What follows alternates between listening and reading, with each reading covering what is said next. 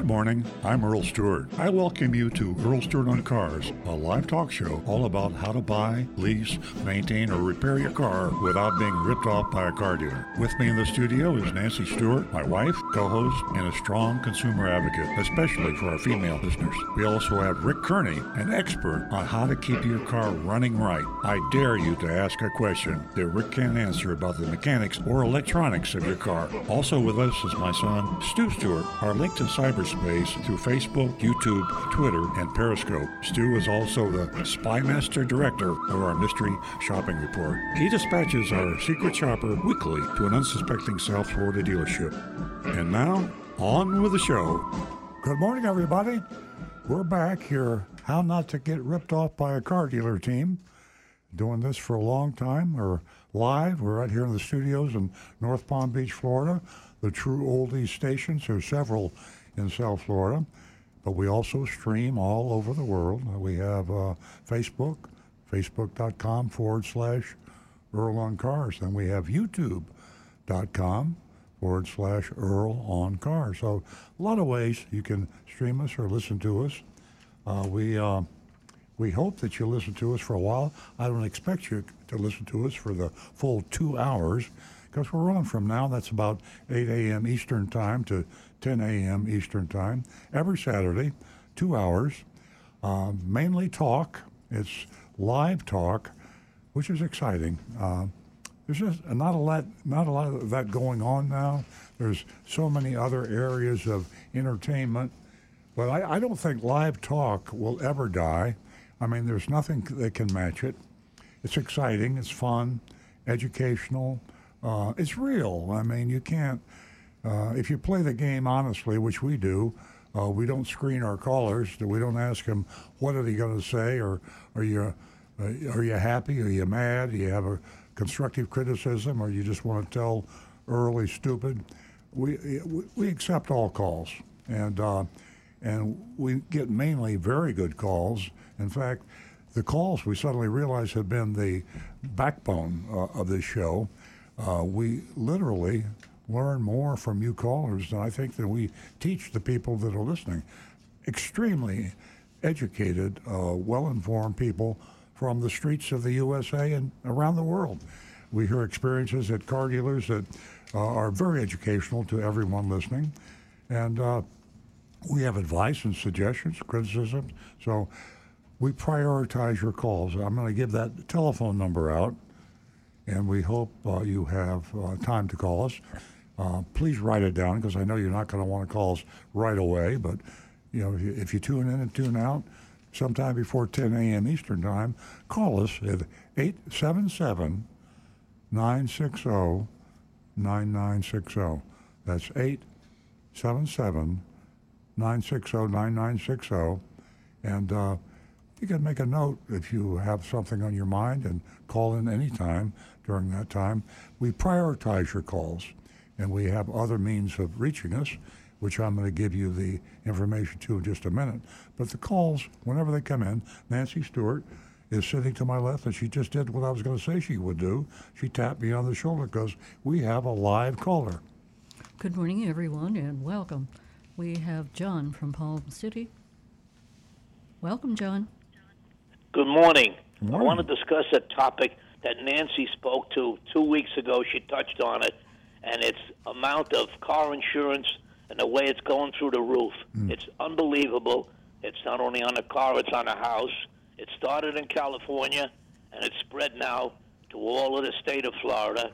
And companies like Farmers Mutual and uh, AAA have pulled out completely. And the reason that they stated on it are several. One is the cost of new replacement parts on a car if it's hit or stolen.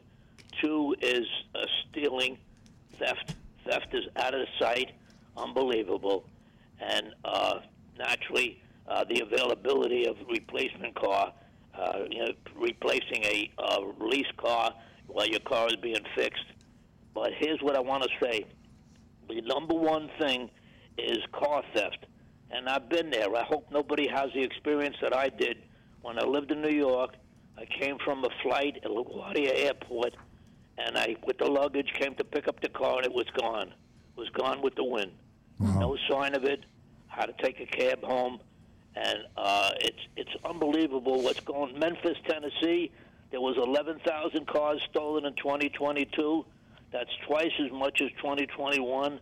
They had to actually set up a sky uh, tower in the heart of town with the police look overall like a um, overall view. It's it got so bad. Columbus, Ohio, is another one. Uh, tremendous theft. Buffalo, New York. It could go on and on. Minneapolis. It's unbelievable. And one of the big guilty people was uh, Kia and Hyundai. Kia and Hyundai had a problem with stolen cars. 3.8 million Hyundais that were av- available to be stolen. 4.5 million Kias. It's been corrected with software updates, but the attorney generals of 17 of the United States had to sue them to, to get the recall on those cars. So it's completely out of sight. It's, it's unreal. I don't know where we're heading because the car insurance uh, renewals, especially, are so high. It's it's just unbelievable. And I just want to ask. Uh, oh, another thing too. Uh, two weeks ago, if you saw the fire in Newark, New Jersey, on the Italian liner, Yeah. that had 1,200 used cars that were being shipped out, completely out of the United States to who knows what countries. And this is another problem that's going on. One of my three cars that was stolen, they were all Toyotas, were found on the way to the Throgs Neck Bridge in Queens. They, they, pres- they ran out of gas on the expressway, and they presumed that it was being taken uh, out of state or out of the country. But I just want to mention, and I want to, you know, we're back to the old bars on the steering wheel. I want to see if Rick recommends using that or what he thinks about a deterrence that we could prevent from these stolen cars being done.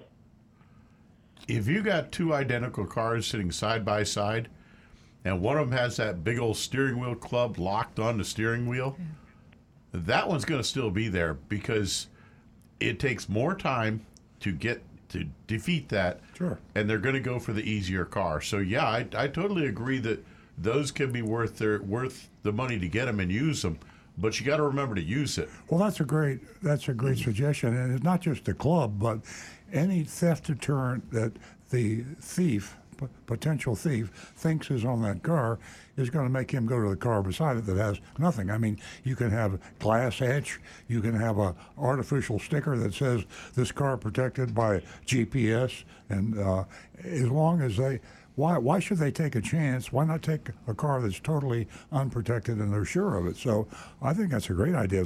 You don't have to spend a whole lot of money on theft deterrent. Just put a sticker on the car saying it is covered.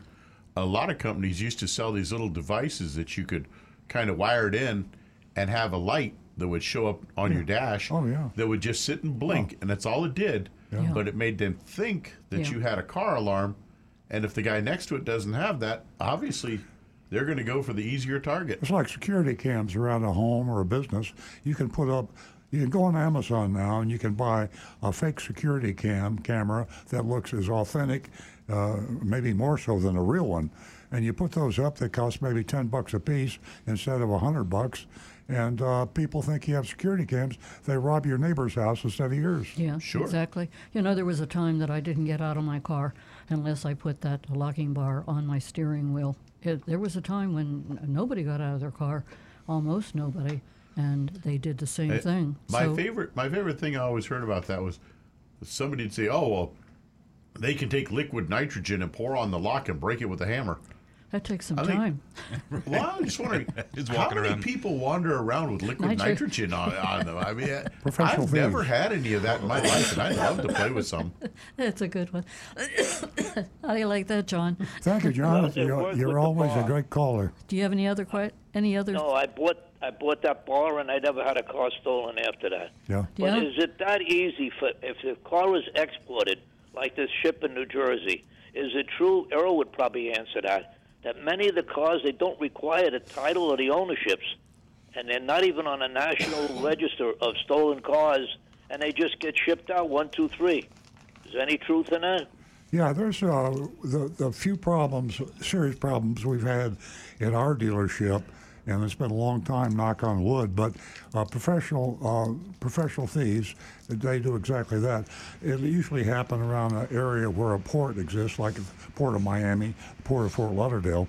So people uh, will come all the way up to Palm Beach County, jump in a car, drive it straight to the port, put it on a boat, and it goes to Panama or it goes to some other uh, country that's not too careful about checking cars when they come in. So yes, uh, that happens all the time, and that's that's a real pro. And the real pro is awful uh, tough to st- stop because he's he's really uh, educated and knows what to steal and what not to steal and how to get rid of it real fast. Well, everybody be cautious. The bar is a good example to use. Exactly. Thanks for the call, John. Uh, stay tuned for our mystery shopping report. It's going to be very interesting. You're going to enjoy it. All right, guys. Thank you again for being there. Thank you. 877 960 9960, or you can text us at 772 497 6530. Don't forget your anonymous feedback. We love hearing from everyone who uses uh, youranonymousfeedback.com. We are going to stay with the phones, and uh, we're going to go to Lance, who's become a regular caller from Tennessee. Good morning, Lance. Good morning, Earl. Hey, Lance, boy, now you, you have to stay tuned because uh, the dog of the week that we have is a coonhound, and I know that's kind of a southern thing, coon hunting. So we got a, a coonhound named Sully that we're trying to find a home for. Do you need a coonhound? I'm sitting here looking at one. matter, of fact, matter of fact, it favors my first wife. Earl, uh, You're a hoot, Lance. introduction- introduction today, you were uh, you talked about educated and informed listeners. We felt like that you were reaching out to us this morning with that comment, and uh, we came up with a little a little song to start today's show off. Let's hear it. If, if you're sitting alone and no place to go, it's Saturday morning, uh, Earl Stewart on the radio. Do you mind if I save that audio clip? Uh, we can That's use really that on our introduction. We'll, we'll use that for advertising if you'll sign off on it. That was really good. Well, I, well, Earl, I'll sign anything. I do too. We, uh, I, I, I- I listened to the interview of former of the current uh, president of Ford Motor Company on um, CNBC this week. Uh, And uh, he certainly is changing the face of Ford. hmm I'm not exactly sure it's for the best. And I think that Ford is, is facing a revolt in dealers. You know, everybody in this world is not comfortable buying a car on the internet. yeah, a lot of people aren't. You're absolutely right.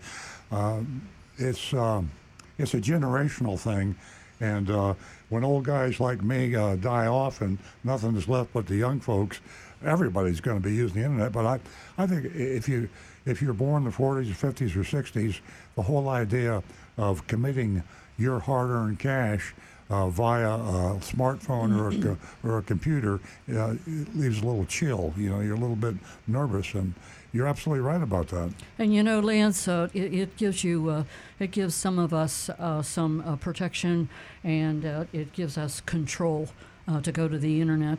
Uh, but myself, uh, you know, maybe it's my age. I, I don't know. I would rather go into the de- into the dealership. Yeah, pick the product off the shelf, put it on your arm, pay for it, and go home. It's a it's a simple thing to do. So a lot of people still feel that way. Well, you all talk a lot about A and I. You know, we've got a tremendous amount of A here, but not much I. I was wondering you're go, going with that. That's a good one. Have a good show today. Thank right, you, Lance. Lance. Stay tuned for the mystery shopping report. It's going to be a doozy. We will. All right. Yes, definitely. You want to hear this one. Lance sets the mood for the day. Yes. Ladies and gentlemen, I want to let everyone know that we do give $50 for the first two new lady callers. Ladies, give us a call. Let us know what your experience was in service, sales, lease, or if you just want to call and say hello, we'd love to hear from you. And it's a win win situation. I'm trying to build a platform for the ladies right here uh, on Earl on Cars, and we're doing a pretty good job of You it. sure are. So uh, join us this morning. The first two new lady callers, fifty dollars. Uh, we are going to go to. Speaking of lady callers, we're going to go to Pat. She's calling us from New Jersey. Yay, New Jersey! And she is a first-time caller. Good morning, Pat. Good morning. Welcome. How are you today? We're great. Thank you. Nice to hear from you, Pat. You just won yourself $50 this morning. And when we're finished talking, if you would like to stay on the line and get your contact information from Jeremy, it will allow me to send you a check for $50. Wow. Thank you so much. You're welcome. Um, I wanted to ask Earl a couple questions. I have a 2008 Prius, and it um, I have 176,000 miles on it, and the main battery is still um, it keeps charging up. It never seems to uh, let me down. Um, I was just wondering how often I should get my um, car uh, tuned up. Well, that's my, my answer, but I'm going to turn this over to Rick. My answer is check your owner's manual, and they will tell you exactly when. But Rick, what uh, what's your comment? Uh, a tune-up on a Prius is simply replacing the spark plugs, and it takes a little while extra on those because the the way the engine is designed, it's it's kind of buried under under what's known as the wiper tray. So the cost on that, um, let me get it get my head around the numbers here. Uh, you're looking at about three hundred dollars for the for replacing those spark plugs, and that needs to be done about every one hundred and twenty thousand miles. Um, so if you haven't done that, it's it's definitely time to do those spark plugs. That's all there is for a tune-up. Your coolant is due at 150,000 miles, and every 50,000 miles after that, and this is coming straight from the Toyota factory recommended maintenance. Um, Other than that, it's just oil changes and air filters and that. But the as for the HV battery, the computer keeps such a close watch on it that if there is a problem with that battery, it'll put up a warning light to tell you. Otherwise, you kind of have to have some faith in it and just go ahead and drive it and enjoy it because trust me, they a lot of people are get concerned about the animation showing the where the battery level is on that screen. All that is is an animation to help encourage people to drive in a more fuel efficient manner. But it really it Wow. correlates somewhat to what the actual battery is doing. But that big hybrid battery is never going to be fully charged or fully discharged. It's always going to be going up and down, up and down, because it's constantly using power and getting power back into it. Pat, how many miles do you have on that 2006 Prius? 2008. 2008. 2008, uh, 176. Yeah, it's getting up close to the uh, Yeah. the warranty. Have Have you done a uh, uh, spark plugs on it yet? Yes, yes, I did. Um, And- I did it. I did it late though. I did it late around 150. That's all right. But um, Better late Yeah. than never, Yeah. Pat. and and did did you do the uh, the coolant?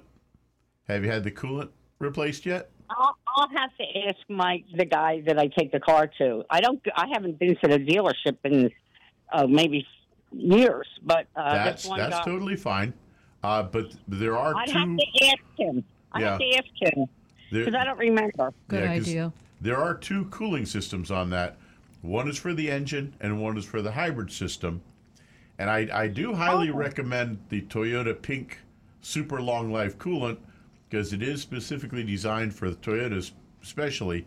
Uh, but yeah, other than that, and anybody can do that fluid change. But uh, yeah, you're in good shape. I would I would keep running that car. And uh, Oh yeah, and I'm going to uh, drive that darling right into the ground. yeah, Pat, you know, you know, and I know you're driving a great car. Doesn't require a whole lot of uh, maintenance. So uh, for that, you sound like as if you're an educated consumer. wish you a lot of luck. And uh, if you don't have any other questions, uh, I will put you in uh, contact with uh, Jeremy now. How's that sound? Okay, great. Okay. Have a good day, everyone. Give, give us a call again, and thank you for helping us build this platform here for the ladies. Our Okay. Number, our number here is 877 960 9960, and uh, you can text us at 772 497 6530. Don't forget youranonymousfeedback.com. And remember, I have $50 for the next female, new female caller, so give us a call. Uh, we are going to go to Charles, who's calling us from Connecticut. Good morning, Charles. Good morning. I've got a question or two for Rick. Pros and cons and costs. I'm looking for a second opinion. And he may want to grab a paper and pencil or just answer these as they come up. I have a 2009 XC70 Volvo station wagon. It's got 71,500 miles on it. I drive it about five months, maybe three, 4,000 miles during the summer, and then I'm back to North Palm Beach. And it's the six cylinder, 3.2 liter engine. Um, I got a suggested list of repair, not repairs, but uh, preventive maintenance probably. One is a coolant flush, and uh, I just heard something called long life coolant, which is interesting. Um, $460. Spark plugs, $590. And I do know that Volvo recommends replacing those at 75,000 miles. Engine and cabin filter, $327. A brake flush, uh, $251. And then what precipitated all of this was the fact that uh, there's a crack in the windshield washer reservoir. And I don't know if that's just a uh, tube that runs there or if it's the actual reservoir. Um, but anyway, net net cost two thousand two hundred and seventy five dollars. Wow. And and I, Prevent- I do Goodness I, I do plan I do plan on keeping the car because it uh, it's solid. There's no rust. Uh, 2009 Volvo station wagon seemed to me to be a pretty solid keeper. So I hope you're not throwing up there, Rick. No, I'm sorry. I just had.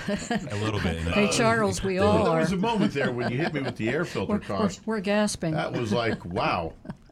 Okay. Yeah. uh, Where, where did this happen? Is this in Connecticut? yeah. This is up in this is up in Connecticut. This is not uh, back down in Florida. Yes. okay. I'm not super familiar with the prices on Volvo. However, the coolant flush, I would check the owner's manual for your recommended maintenance and see if that's a Volvo required thing at that time. Because like Toyota says, that at first one is due at 150,000, and the super long life is simply what Toyota calls our pink coolant. And so I would I would check and see what Volvo uses, you know, in their recommended. How much maintenance. was how much was his? What did they charge him? like 400 300? 460. Yeah, Charles. Charles, Charles. yeah. About the bottom line is, uh, if you haven't checked your your owner's manual, you should because don't do anything, don't buy anything from an independent repair or a car dealer repair that is not in your owner's manual recommended by the manufacturer. So, Absolutely. Uh, I would go with that for the spark plugs and the, the coolant and check and see if that brake flush really needs to be done. As for those air filters, go on YouTube and look that up. And I would bet that if you can't handle replacing it yourself, you can find some young guy nearby uh, that can watch that YouTube, replace those two filters, and it shouldn't cost you more than even if you bought the filters from from Volvo, it shouldn't cost more than hundred dollars for the parts. And hmm. normally replacing air filters is about a five to ten minute job. Even a cabin air filter, some of the worst ones I've seen, the hardest there are to do, they take ten to fifteen minutes. Three hundred and some odd dollars Charles, for two go to filters is go, nuts. go to Consumer Ridiculous. Reports. Uh, Check Consumer Reports. I have them pulled up here. Just uh, put in Consumer Reports car repair, and they have a, a, a advice for you. You put your zip code in, you tell them what car, year, make, and model, and they will tell you the recommended independent and dealer repairs, and they will also give you an estimate of the fair price of whatever operation is recommended. So, Consumer Reports, car repairs, and put your zip code in New Jersey where you're located. They'll give you the place to, that are honest, trustworthy, and have fair prices, and tell you what those prices would be. Yeah, because That- that's online, helpful. A What do you coolant flush should be about two hundred dollars. for a Volvo, the Coolant average is two hundred nineteen dollars. Two hundred nineteen for the coolant flush. Yeah, is the average. Oh, okay. Yeah. Well, I mean, I'm, I'm, I'm thinking that the car is at this point 14 years old, so it's probably time to get the coolant out of there and replace it. Um, and every now and then, Rick, I've noticed that when I start the car up, um, it, it will misfire uh, for a few seconds. So I quickly turned the engine off and started up again with no problems. And I'm guessing that may be related to the spark plug's age. Um, who knows? That can certainly be if they're if they've got a little bit of fouling on the spark plugs, or I have seen some engines that when they sit for a while, uh, a little bit of oil or coolant can seep past some of the seals and slowly go down into the cylinder, and you'll get just a small amount in there. But when you first start the engine after it's sat overnight, it's got to burn that off, so it can make a little misfire or even some smoke for a first minute or two. Uh, if that's all it's doing and it runs normally and smoothly once it's warmed up a little, I wouldn't be too concerned on it. I, I would just keep driving until it gets worse. Uh, for the main reason being that uh, an older car like that, you don't want to put a whole lot of repairs in it because you're not going to really see a big return financially in the value of the car later. But you also don't want to waste a bunch of money on, you know, on it uh, and, and trying to fix things that really don't need to be fixed on a car that you would rather, you know, trade in later or sell later. It's not going to change that value very much. I would just keep Yeah. driving it and get the best use you can out of it. Well, speaking of continuing to drive it, I'm wondering if there's anything else that you'd recommend, like belts or hoses, because I don't want to be stranded along, you know, who knows where with uh, a busted belt or or something like that. I go with a visual inspection. If the belt, if the hoses aren't leaking, they're good. If the belt doesn't have cracks in it, it's good. Charles, Okay, thank, thank- thanks so much for the call. You want to stay tuned for the mystery shopping report if you want to, you know, uh, open the door into your situation with pricing. You'll want to listen to the mystery shopping report from Southern Nissan, Sutherlin What- Nissan. Thank you. One, one Pardon me? quick final question. One quick final question. Wait times on a Highlander hybrid. Stu? Highlander hybrid is is over a year right now. Um, the, yeah, the um, those you, you asked about the toughest one right now to get um, that and a and a Sienna. The hybrids are just uh, second half of the year are, are seeing an increase uh, a, a pickup in production. So the pace at which they're getting delivered to dealers will pick up a little bit, but um, it's still going to. We have people on our waiting list right now that have been on on it for over a year, um, and they'll be getting theirs short, shortly after waiting Well, a year. that, that also depends on the, what the dealer's charging, and uh, well, well, because we we have a fair price MSRP, uh, we don't go We- we over have a that. longer li- yeah, we have a list. I But mean, uh, if you find a if you find that model on a Toyota dealer showroom, they're probably asking several thousand dollars over. for a hybrid, de- Yeah, definitely. well, I want to I want to buy it from you, um, but okay, I'll let you move on to the next caller. Okay. And, and Charles, it's uh, amazing how your order can be expedited whenever you don't get, I'm going to call it crazy about the color of your vehicle and a lot of other things. You can get a lot of quicker. Uh, 877 960 9960, or you can text us at 772 497 6530. We are going to go to Lisa from Pompano Beach, and uh, she is a first time caller. Good morning, Lisa. Good morning. How are you? We're well, thank you. Thank you for calling. I'm so and gla- uh, if you I'm stay so on. glad I came across you folks. I really am. Oh, thank you so much. There is a lot of information to take in, isn't there? If you stay on the line, um, you can uh, talk to uh, Jeremy in our control room, and uh, he will uh, get your contact information. That'll allow me to get you a check for fifty dollars. Oh, that's awesome. Thank Yeah. you. What can we do for you this morning? Okay, so I caught the end of your show um, last week when I was driving to work, and today I didn't have to work, so that's why. I'm, first of all, do you have a YouTube channel? Yes, we Yeah, do. we do. You do. Okay. Yes, uh, just get look for that? yeah, just look for Earl on Cars um, on YouTube, but you could just go directly to youtube.com slash forward Okay. slash Earl on Cars. But, Perfect, but 'cause using I'll the search on end you, yeah, searching on YouTube is what I do every time I go. Perfect. yeah. Okay, that's awesome.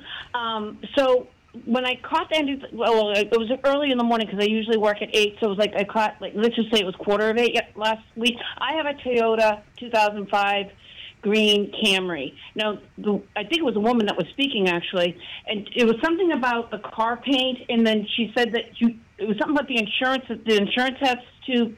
So she has to rent a car in the time that the car is being repainted. Yeah. Is that true? Yeah, well, she had um, um, the paint was peeling off on her car, and Yeah, um, mine too. Right, and there was a Hyundai, and there is a um, class action suit, and there, there's there might be an extended like a warranty campaign uh, for to, to have that repaired by the dealer at no cost, and that's what she was asking about. Oh, it was a Hyundai. It wasn't a Toyota. Okay. Yeah. Because I'm seeing a lot of Toyotas around Well, here that well, are the same well, thing. Yes, well, Toyota had went through the same thing, and uh, particularly on um, the white pearl paint that they had on a lot of models, and Mm-hmm. that that campaign expired um, two years ago.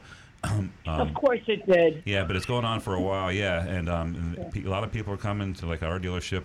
Gosh, we were repainting total- hundreds of cars, um, and it didn't cost the customers Yeah, anything. Lisa, if uh, just because you're out on mileage or time on a recall campaign of this nature, sometimes, especially if you're a good customer, if you if you're a Toyota customer, if you uh, patronize a particular dealer, uh, you do, and th- they really value as a customer, they'll stretch on the mileage and time on these campaigns.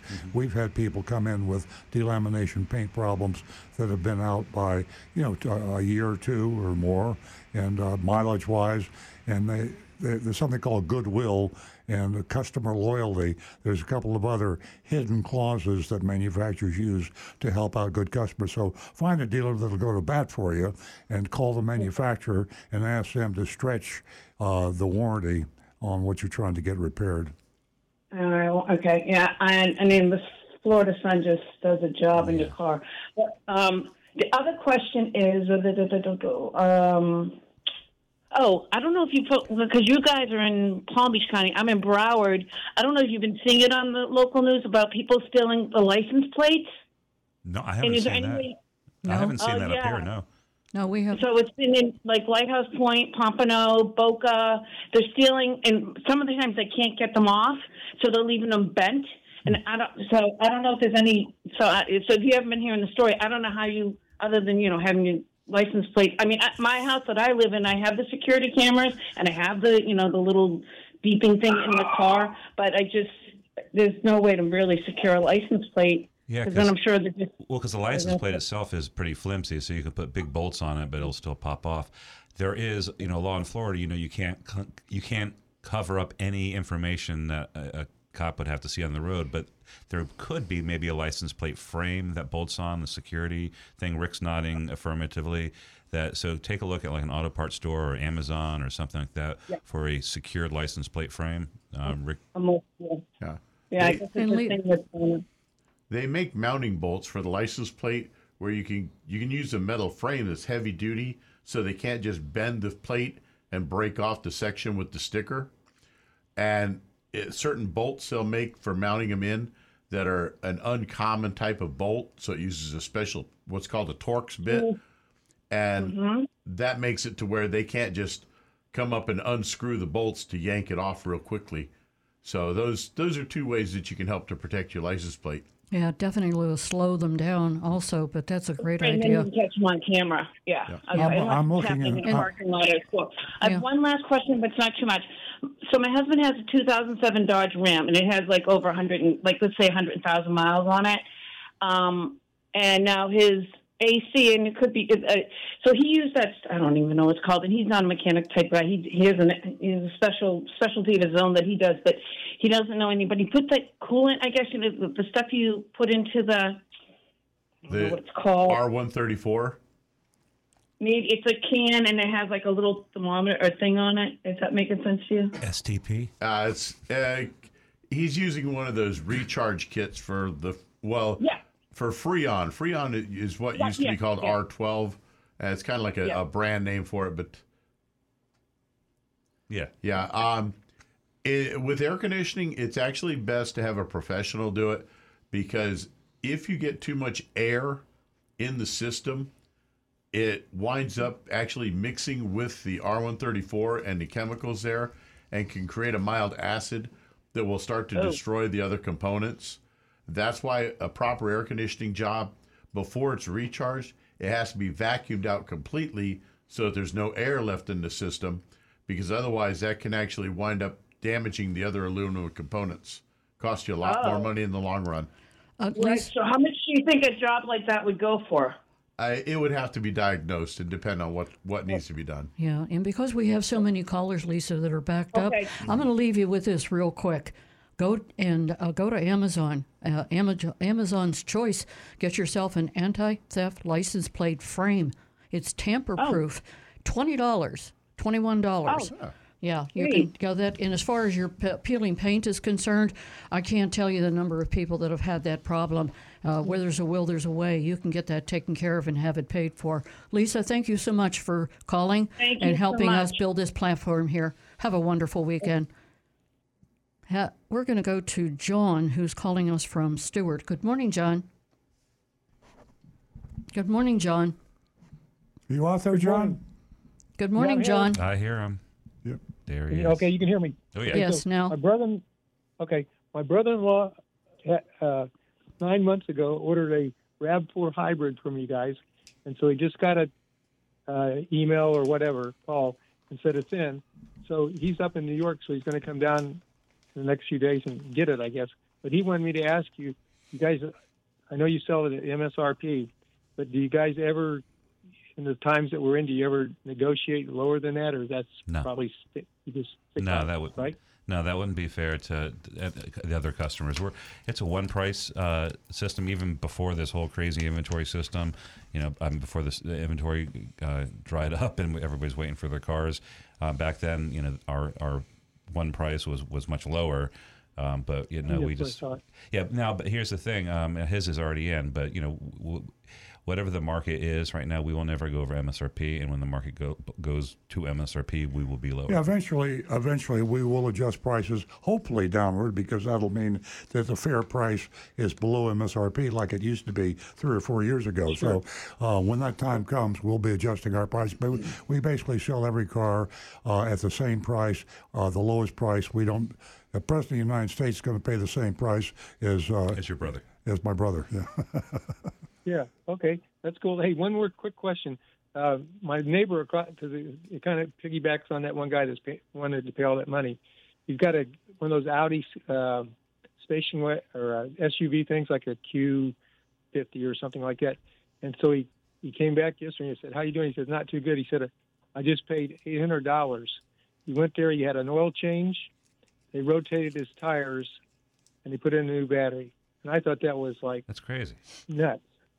For- Isn't that? Don't Well- you think that's way too high, or what? I think it's. I, I mean, when you said Audi, I'm I thinking. I don't know. I mean, because we hear like the, you know luxury, uh, you know luxury manufacturers. I mean, the cost of simple maintenance is really high. Y- What you said was was shocking. So it. I don't Yeah. Audi doesn't have a counterpart uh, automobile they manufacture that's for the common folks.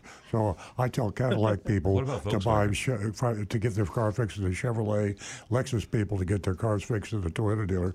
But Audi, Right. they stand alone, and they just you just pay all the money. Uh, if you can find an independent um, foreign car dealer, German What cars, about, what about Volkswagen? Doesn't Volkswagen own Audi? uh, it's a European car, but I I, I know it's not. Yeah, they, do. don't- Volkswagen, Porsche, and Audi. Ma- maybe pull into a, a Volkswagen dealership and see if they. Hey, do. Stu, have you priced that service at a Volkswagen dealer lately? I haven't. I haven't been to a Volkswagen dealership in um, Yeah, 56 they're, years. They're high priced. Smart. yeah. 50, Uh, 56 years. 56 years. yeah.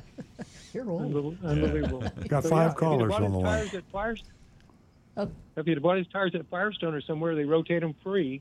And I know it doesn't. An oil change is not going to cost. I got a Porsche, and it cost me two hundred dollars to get it, get the oil change. But I mean, yeah, that's stupid. That's crazy. But anyway, Outrageous. okay, enjoy your Thank you, John. guys. Keep it up. Good work. All Sure, right, thank you. Thank you very much. Okay, we're going to go to uh, Ev- Mike, who's uh, in uh, Aventura. Good morning. Good morning. Hi, good morning. I have three quick questions. Number one, uh, there's been a lot of talk, unfortunately, about AM radio going out of cars. I understand that the a lot of car dealerships wants to get rid of AM radio. Is that true? Uh, that's true, but there's, I think, a couple of manufacturers. It's not the car dealers; it's the manufacturers. Um, I think they've reversed course. Um, do you remember which manufacturer it was? It was at Ford. Yeah, Ford had was- announced that they're going to remove the AM radio from all the cars, and it's going back in. Um, other other manufacturers are, are going ahead uh, with it, um, so you won't be able to tune in AM. Um, yeah, Mike, uh, remember you can also stream AM on, if you have the streaming ability. So uh, that's, I think we're just seeing the, the evolution, the change of technology where streaming, it's kind of like broadcast television uh, versus uh, cable television. Uh, people are streaming more, and the and the TV channels are going broke because people are going to Netflix or or Hulu or someplace like that. So uh, probably the next car you buy will have that streaming capability, and you'll be able to stream AM radio. Okay, I and I have um, two more questions. Number one, uh, is the government doing anything like I know a lot of the guide dog schools and a lot of the places are against the electric cars because they don't make any any noise for blind people like myself crossing the street. That's true. The hybrids, um, anytime a, a electric vehicle is mandated that, that they have to make a sound, um, each manufacturer has their own sound, but it's uh, it's a, used kind of like a low whining. It, make, it has a mechanical sort of sound. J- Rick and I joke around and say it sounds like a scary chorus because it has a howling uh, aspect to it. But that that is true. Howling. I would definitely, you know what? If I if I needed to get a car, I would definitely get a c- get a car from you. Only I don't I don't have a girlfriend yet to drive it, but I'd love to get a car. Yeah. You might meet one at the dealership. Yeah. And uh, Mike, uh, I have to wrap it up. Do you have any other questions? Uh, yeah. One more thing. Do your cars, do your radios in the cars have knobs or just um, or just a screen? That's a good question. Some do, Most some of them will have one knob, and it's a screen and touch and push buttons. Oh wow, I miss the knobs because I used to love the DX on radios. But anyway, uh, listen to distance stations when I would go traveling with my friend. Right. Anyway, thank you very much, and I enjoy your show. Mike, thank you so much for tuning in. We love hearing from you. Give us a call more often. Okay, thank we, you. We know exactly who you are. Oh, Okay, good. uh, we are going to go to uh, Marty. He's uh, one of our favorite callers from West Palm Beach. Good morning, Marty. Good morning. How's everybody doing? Great. We're talking fast. Yeah, I'm going to give you a I'm going to give you a fast uh, question. Okay. Uh, I intend to buy my wife's CRV in in a few months, and I want to know once you buy the car, the title obviously is in the name of Honda, the Honda company. Right, her lease. So do you have to take all the paperwork that they send you once you buy it? Do you have to take it to the DMV to get it put in your name? If you're doing it on your own outside the dealership, yeah. Um, if you do it through the Honda dealership, they'll they'll take care of the transfer for Yeah, you. Yeah, but that, they're going to charge you for that. That's the problem. Uh, yeah, probably. I Yeah, mean, they, charge you for everything, Marty. They shouldn't. They didn't used to years ago, and then when the junk fee craze stopped, that became one of the favorite uh, loopholes. They call electronic filing fee, or you know, Right. they, they make up fees. It's profit. It should be overhead cost, but they they try to charge you twice. Yeah, Ed Morse, who has your back, uh, they want nine hundred and ninety nine dollars to do that. Uh-huh. Uh, so I could go to the DMV a lot cheaper than paying Mm. nine hundred ninety nine dollars. For sure. Now, Morse now has the got your back. Yeah, I'm trying, well, to, th- that, uh, I'm, I'm trying to that's, think of a yeah. play on, on that on that phrase. I'm going to come up with a good one. Oh, good. Right. Now the other It's your question bank, I have is, Ed Morse let's got your say, bank. let's say when you get all this paperwork, you don't go to the DMV, but the car is registered in your name. Will you keep getting your registration if you never go to the DMV, but you you pay more for a leased car? So the DMV still thinks it's leased, but you're going to end up paying more, right? Every time you get your registration. If you you don't bring it into the DMV, the Uh, paperwork. you, you, you- you have to, because at the point when you're when the lease is expired, um, you know that car is either going to go back to um, Honda or you're going to buy it, and um, when you buy it, you ha- it's going to change title. You can't. Okay, so you, you have to bring it in and. Well, yeah, you have to change the registration. Yeah, you have to transfer the the Okay. tag. Now, one other thing is, if I had it where they sent it to me, and all of a sudden you, you know, five months from now, you had a Toyota that I wanted to buy, Mm-hmm. could I just come in with all that paperwork to you and buy the Toyota, or do I still have to go through the rigmaroles with the DMV? No, if you bought, if you had, well, if you just turned in. Oh, I'm not following you exactly. If you turn in the lease and you, if or and you wait, you No, buy in the other words, Honda. I'm buying the car. you buy the. Honda and then you trade. Then you exactly. and I want to trade it in the next day. Once I get the paperwork from Honda, Yeah, yeah. I mean, yeah, you could. Um, I mean, you might. You'd be riding, you know, that day on an, you know, on an valid tag, but you could get. yeah, that could happen. Uh, we wouldn't have to ever uh, title the uh, or transfer the the tag to the Honda. Well, I mean, actually, let me uh, let me think about that a little. We'll get into other callers, and if if I come up with a different answer, I'll, I'll keep listening. I'll, announce- All right. I'll announce it. Well, well, I know they have my back, so They right have- they now got more I'm than that. definitely driving. I'm driving out, doing it myself. All right, do that. That's better. That makes more sense. All right. Unless things change now, leases might be better in April again. I don't, but I doubt it. I, I think they will be. Uh, I, I, I, well, I'm, I'm, a, I'm an optimist. I, I think things are going to change by next April. so, Well, we'll, hang we'll there. see. I, I have to disagree with you because they're making too much money the other way. Mm, for sure.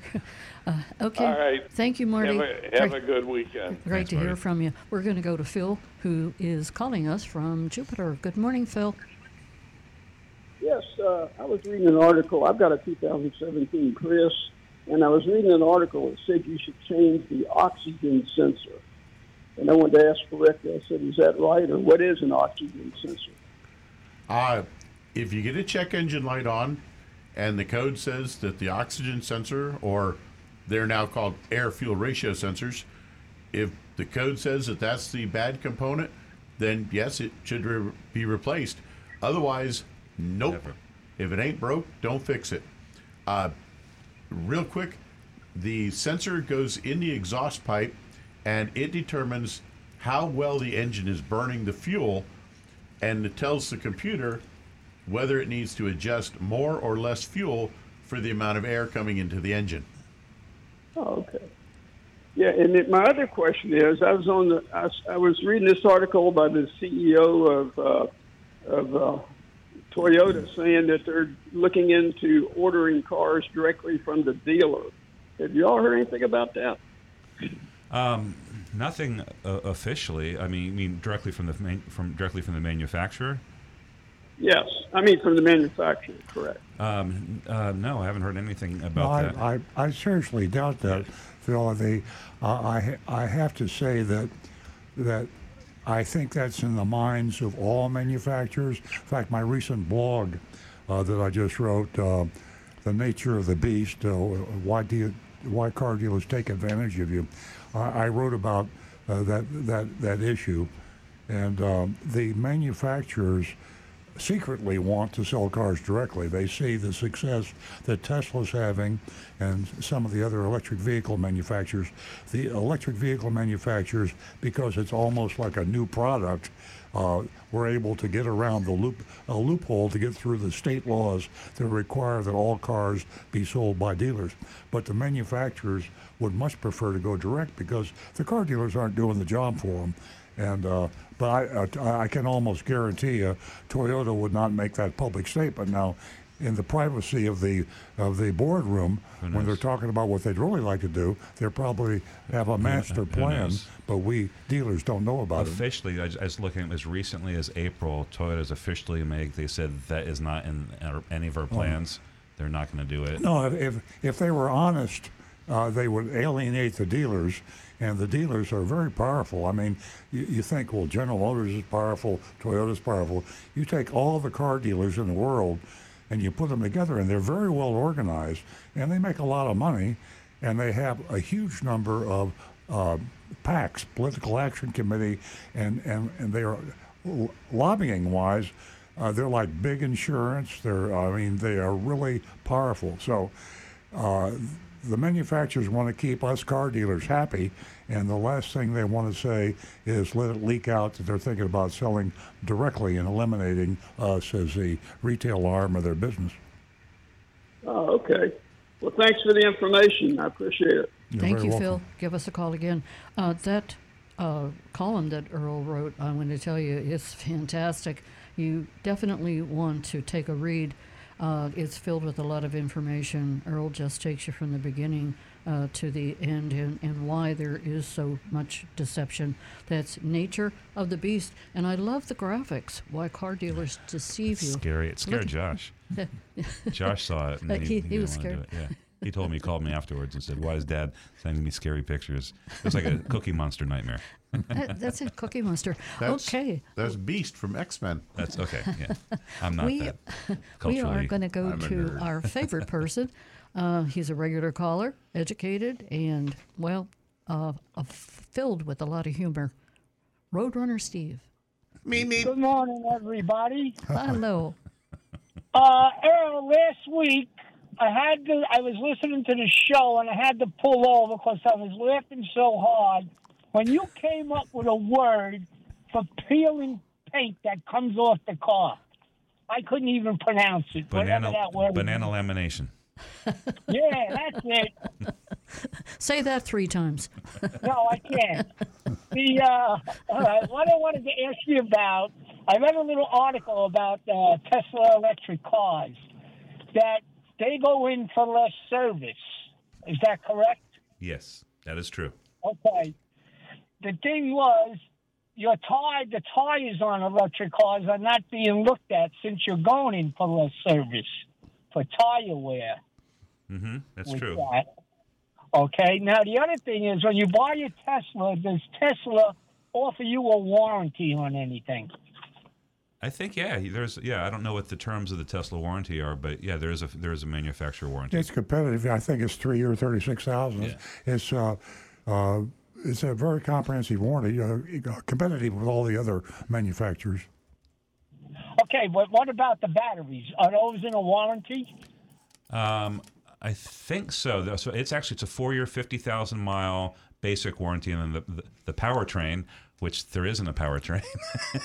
no, n- not, not in the conventional source, uh, sense of a powertrain, is That should- 128 years. That should be an unlimited warranty. I'm going to say no powertrain. I'm just going to guess, and I'm sure uh, people can correct me, is that that powertrain has to do with the, the motors and the battery. Um, and Okay, so that unlimited is that onto an extended warranty? I don't know. I don't know if they uh, if t- Tesla sells extended warranties, but um, I don't know if there's any unlimited aspect to the. Uh, okay, the battery and here we go. The battery is um, and it's it's different for mile for for models, but eight years or 150,000 miles is the battery is the uh, battery um, warranty on the Model S. That's the one you're driving. The Model 3 is eight years, 100,000 miles, and on the other ones, Model uh, 3 long range, Model Y, yada yada, eight okay. years or 120,000 miles. Okay, so if you want if the 100,000 miles, you want to sell that Tesla. What are you going to get for it? Well, that's going to be a very a good uh, point of negotiation because if you're selling a car that's coming I up think, to the uh, end, uh, a lot less. I, have been thinking about that. I think I'm going to get uh, not much because uh, the prices of electric cars are coming down, even on the expensive ones. And uh, you just saw the other day where uh, Ford cut the F-150 electric by ten thousand dollars. So there's a price war going on. Tesla and all the EV manufacturers are cutting prices. So that's not good for the guy that bought the car two years ago. So nobody would recommend buying a used Tesla, right? I'd recommend you lease it. I mean, oh, uh, a used Tesla? Yeah, no, I think you could get a good buy. I think you could get a good buy on a used Tesla. I 'cause- wouldn't. I just wouldn't buy one of the 120,000 miles. No, yeah, that, that's true. Yeah, yeah, but you you want to be you want to be sure you, the the price cut compensates you for the you know the fact that you've got a car that's near to battery failing. True, true. Now tell me that word again. Banana rama. What was that? It's called banana lamination. Is that a real word? Uh, Yeah, yeah, that's a real word. no, I'm gonna go lamination, to my- delamination. I'm gonna look in the Landrill's dictionary to look that word up. All right, go ahead. Call back. Sounds, to sounds almost like a medical condition. Yeah, that's what it sounds like. All right, Banana everybody, have a delamination. good. And thank you for your answers. Thanks, Steve. Bye bye. Nice to hear from you, Steve. Uh, at the halfway point, we've got the Big Dog Ranch coming in, bringing in uh, Solly. Solly is a coonhound. Yeah. Yes, Rick. Uh, one quick note on the Tesla thing there. Uh, Donovan just came in. He says uh, he mentioned the same warranty that Stu did, and he says that Tesla also does sell an extended two years additional warranty. I don't know what the whether they would extend the mileage or not. Uh, and he says the battery and drivetrain are covered for eight years, and eight years is the minimum by law. California is ten years. Okay. Ah, great information.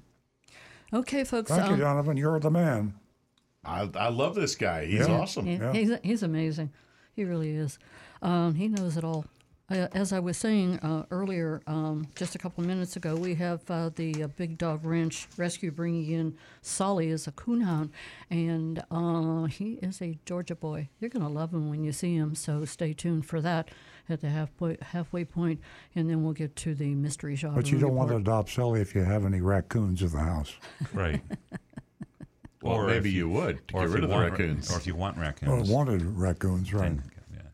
Absolutely. Hey, 877-960-9960. We're going to hear from Stu and Rick. Right. Uh, and uh, you can also text us at 772-497-6530. Your anonymous feedback. Don't forget, www.youranonymousfeedback.com. We are going to go over to uh, Stu. Yeah, Rick, we're going to hear from Anne Marie. Anne Marie, good yes. morning. She says, Good morning. Uh, good morning. I realize that production isn't back up to pre pandemic levels, so that may affect your answers. Um, number one, what are the best selling vehicles at your dealership right now? Uh, RAV4s, number one selling car, uh, followed by Camrys, Corollas. Uh, that those are the those Rav4 fa- hybrid or just uh, uh, Rav4 and uh, gas total? RAV4, we sell more of them just because we can get more of them. Um, is combining the two. Eventually, they're just going to call them RAV4 um, starting in 2025, I think, or maybe even next year. Um, but it's RAV4 is the, is the top selling vehicle.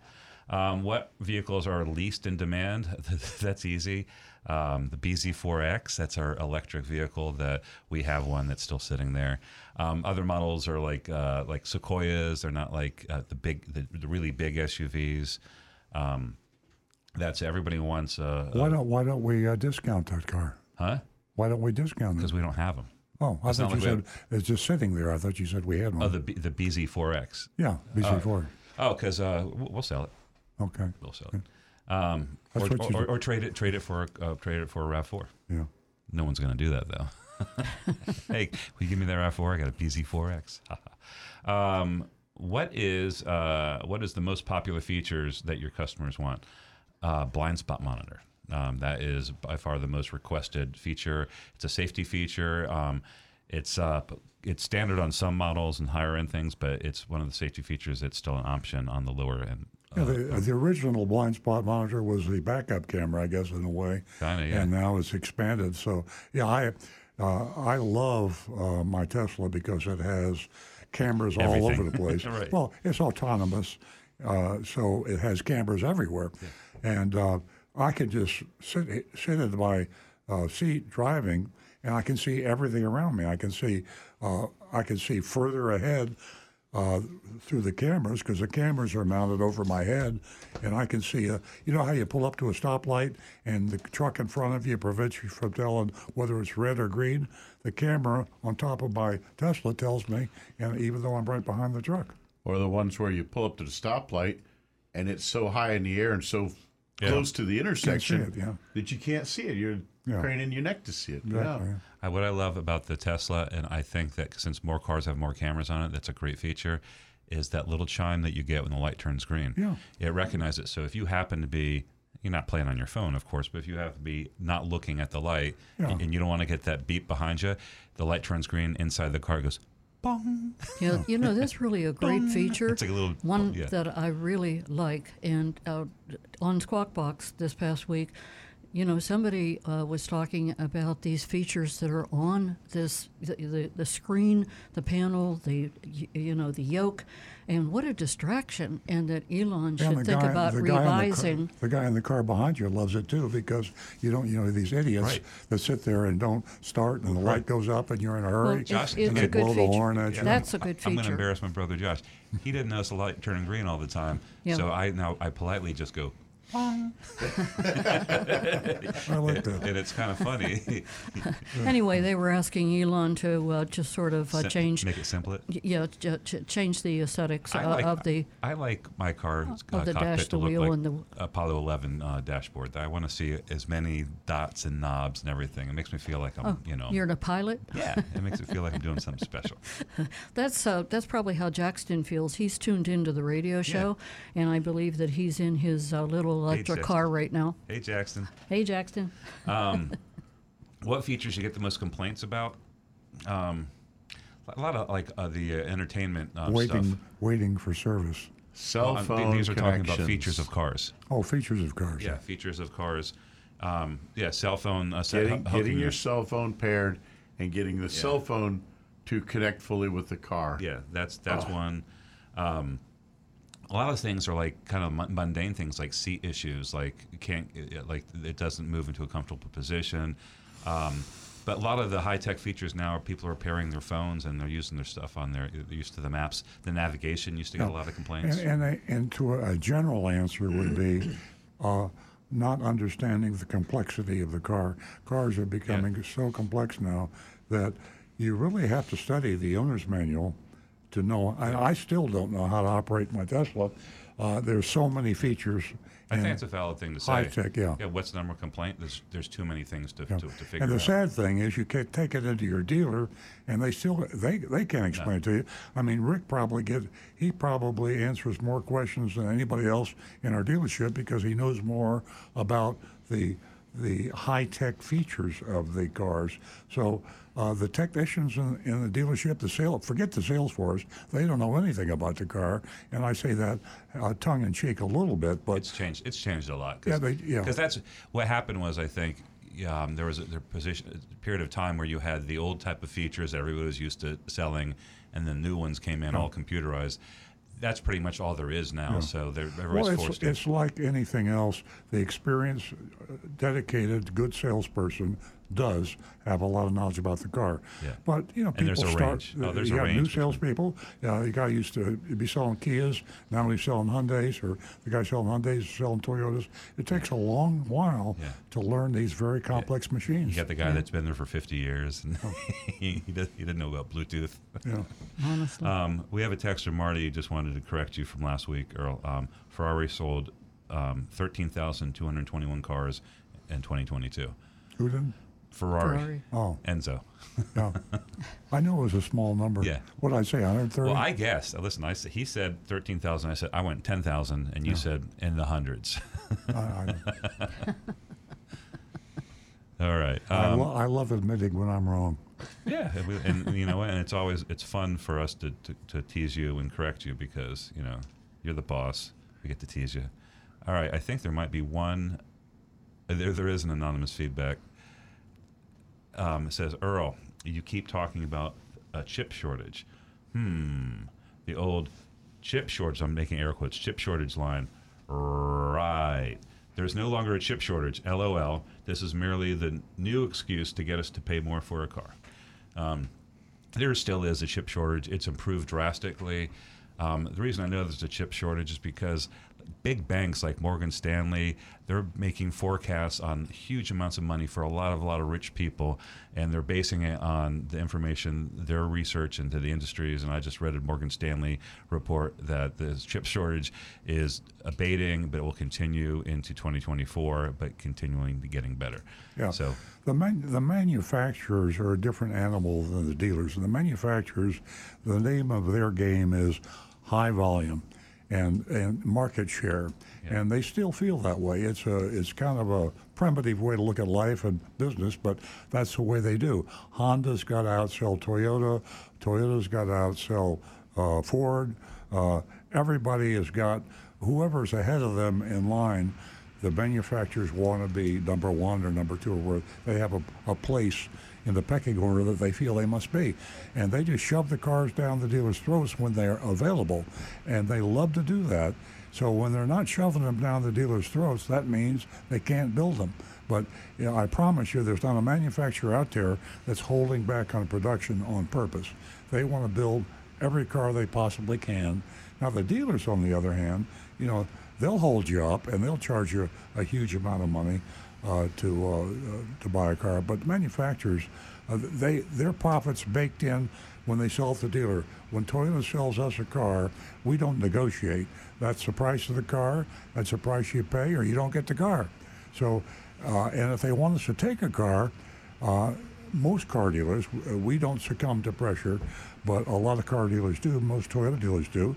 And Toyota, if they had too many cars, they look you in the eye and say, "We have 100 cars allocated to you. We sure hope you'll help us out." Yeah.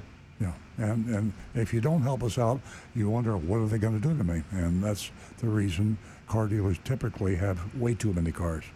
That's right. Uh, one just came in. Anonymous feedback from someone we know, from Agent Sprinkle.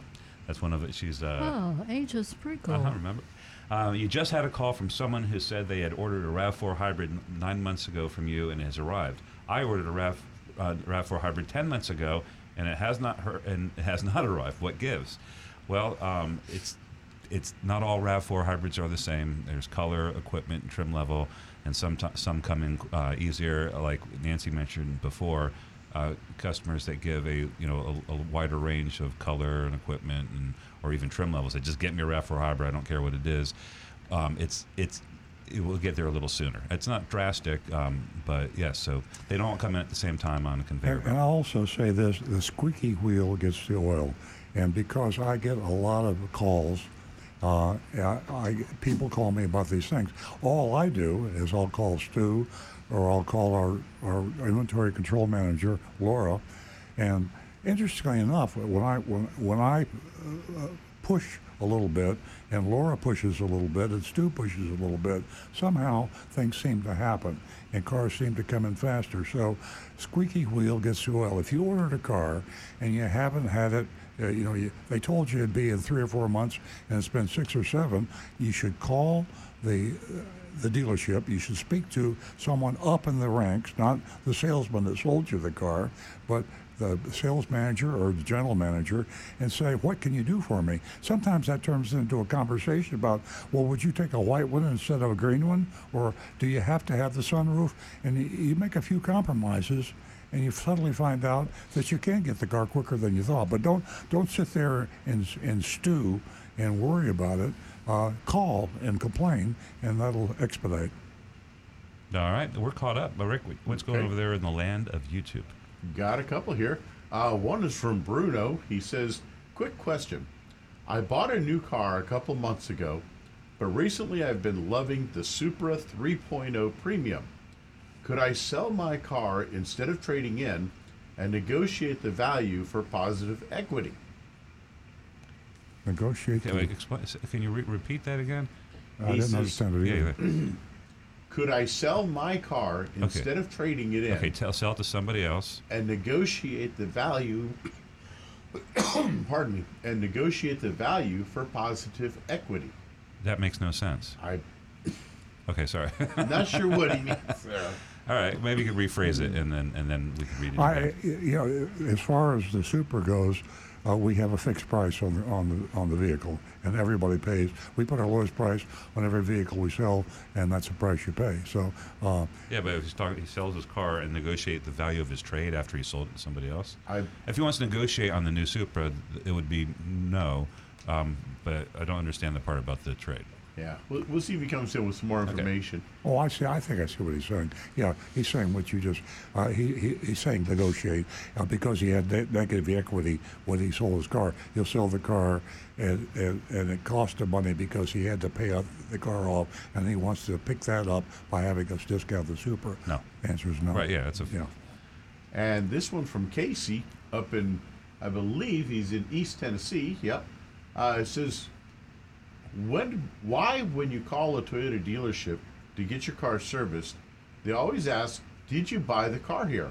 I'm wondering what's the purpose of that question. One possible good, uh, honest uh, reason to answer would ask it is because we would have the information in our computer about what service had been done and the VIN number and all the details. Mhm. And another reason is for uh, like a, ret- a retention program, like we have Tires for Life. Um, we'd like to know if they have um, bought the car here because they would uh, uh, possibly qualify Yeah. for uh, a program like that. But I think the implication is if you didn't buy the car here, we wouldn't take as good care of you as if, if you did buy the car here. It used to be years and years ago, car dealers looked at it that way, but they don't so much today. But there's there's still an element of truth to that. You know, you take a, a Toyota, it looks that way. The manufacturer looks that way. Uh, if you have a good customer, you do you do a little more extra for those good customers that are loyal and have bought. You know, we, we have customers that have bought 20 cars from us, uh, and we have people that come in off the street never bought a car. So, uh, to be honest, who are we going to treat a little nicer? Probably the one that's bought, bought 20 cars from us. Yeah, no. I mean, I, I mean, uh, I, uh, that'd be it'd be crazy not to. You got to be honest about I'm pretty that. sure our system, like we- get a phone number or email address, and it pulls it up right away on the computer, and you see um, if they bought the car. I tell you, the manufacturers do that. If you have a car that's uh, slightly out of warranty, Yeah, they they and they found out they bought three Toyotas before, Mhm. then they're going to get a little cut more slack than the guy that I- never bought a Toyota. I will before. tell you this: in the, those warranty exceptions I've been involved with, I have never seen them turn down somebody like some people. They've bought ten Toyotas in their time. That's right. They like no, they're a lifetime Yeah. Toyota owner, and they take care of them. And we do the same thing as Yeah. a dealer. I Yeah. mean, you know, I had I had one the other day. I uh, uh, he had a, a tire problem, and I I told uh, the service advisor to sell him the tires at our net cost, what we paid for the tires. You know, and Because it was the tenth time he's complained to you. I said, well, was it- all right. Um, but he was a good customer. It is. It's relationship. So when you have a good relationship somewhere, you know that's naturally what's gonna gonna happen. Well, and, and in service, we've uh, we've heard the, the phrase, uh, "sales department sells a person their first new car." Right. Service department Sells sells, every car after that. Right, exactly. So, oh, well, you know, and we have customers um, that come in that understand this, and their first the first thing they say is, "I've bought twelve cars from your agency," and then he then, then go into the complaint to let you know, Yeah. to let us know that he is. Well, customers statistically, customers that return for service are fifty percent more likely to buy another car from you Mm-hmm. than, than those that don't return. That's right. All right, I'm all caught up over here. Uh, that's got us pretty well caught up as well. Okay. you know, uh, I'm going to take a minute and mention uh, this uh, news that uh, we've been hearing lately, and it's all about uh, babies, uh, dogs being left in the back seat. And my goodness, we all know how hot it's been getting, and with the humidity and heat index, uh, it takes a very short time to die in a back seat of a car when you're left back there. That happen uh, uh, South Florida not too long ago. Yeah, uh, ju- ju- just just recently, uh, there was a baby that was uh, forgotten. Um, my point is that uh, you know uh, they keep saying, and I'm not sure everyone's listening. Luck. It's it's lock before you leap. So pay attention. Get if you if you have a grandchild, uh, if you have a child, a dog.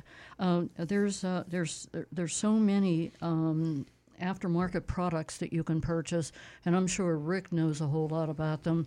Oh, he yeah. has a dog, and um, he he's probably seen a lot of situations that have come through service You know, in our Tesla, we have a something called doggy mode, uh, which could just be called child mode.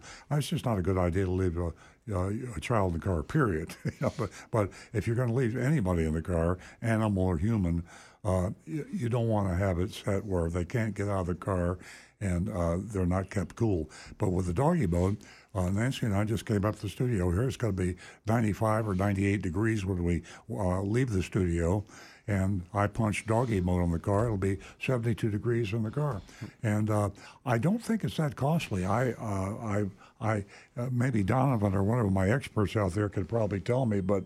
Uh, uh, you don't want to leave your car running in a combustion engine, but when you put the doggy mode on, the battery just powers the AC, and I don't notice a huge drain of, of battery power after I leave the car for a couple hours. So uh, I'm sure we'll have some experts that'll get back.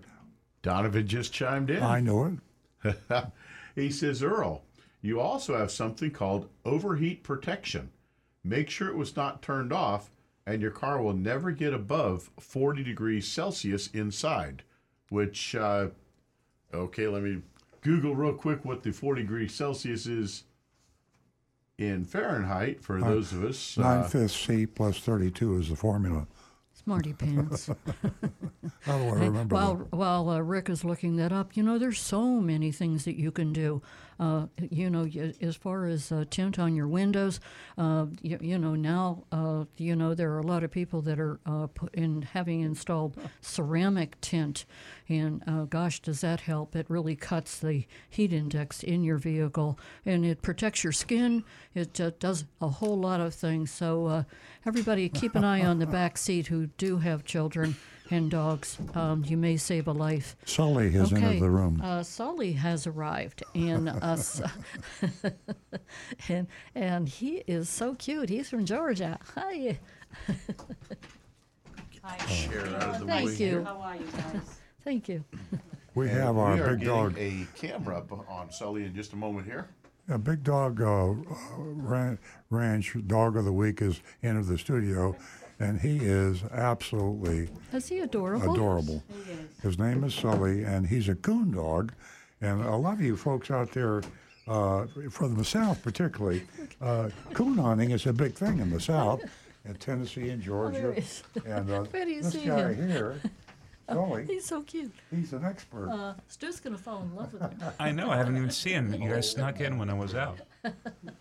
Uh, you, sou- you Southerners, I know we got a lot of people from Tennessee and Georgia. Uh, who has ever heard the expression, the big coon runs late? Now, that's a Oh, hunting look at expression. that. A hunting expression. Look at Sully Oh. and Stu. oh. Oh, yeah. He stands at the window just looking his eyes at the wall.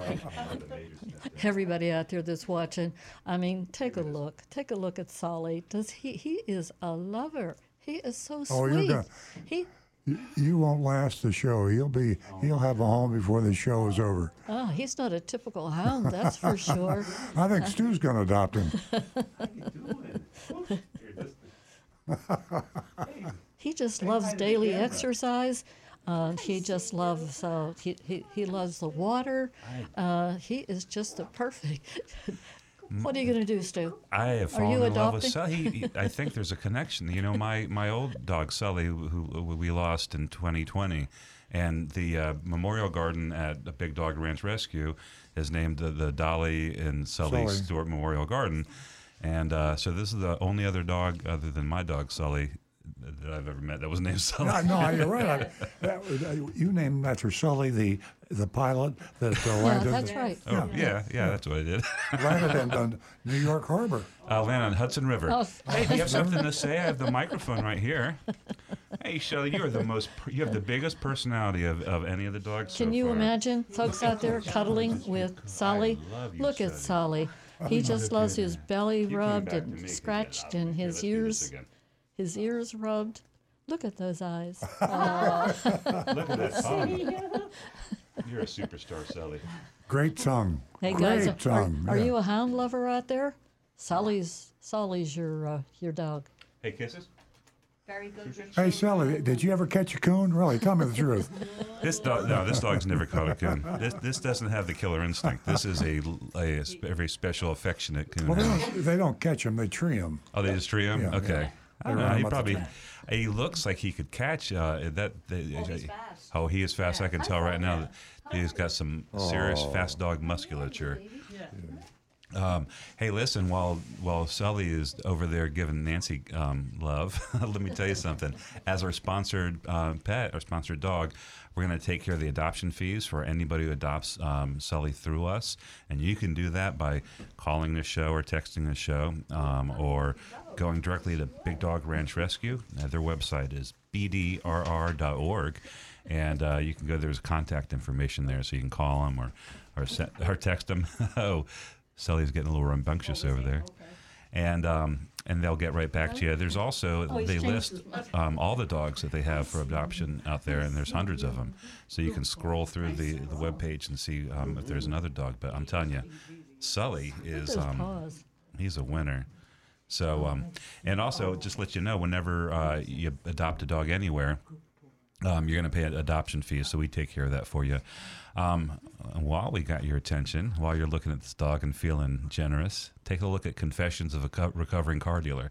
That's Earl's book. It's all the dirty secrets of the the car business, and uh, when you buy it, all the proceeds go directly to Big Dog Ranch Rescue. Yeah, you go to Amazon and you buy this book. You got yourself a handbook of how not to get ripped off by a car dealer, and 100% of the proceeds goes to Big Dog Ranch and doggies like Sully uh, that we show every week on this Fine Homes, and uh, we support. We're we're uh, big supporters of Big Ranch Rescue. They're the largest no-kill shelter.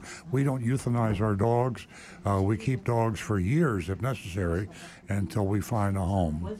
And Sully will not last years. Sully will be gone today. So This should be, hurry this, up. This should be adopted by Josh Stewart, uh, your son and my brother.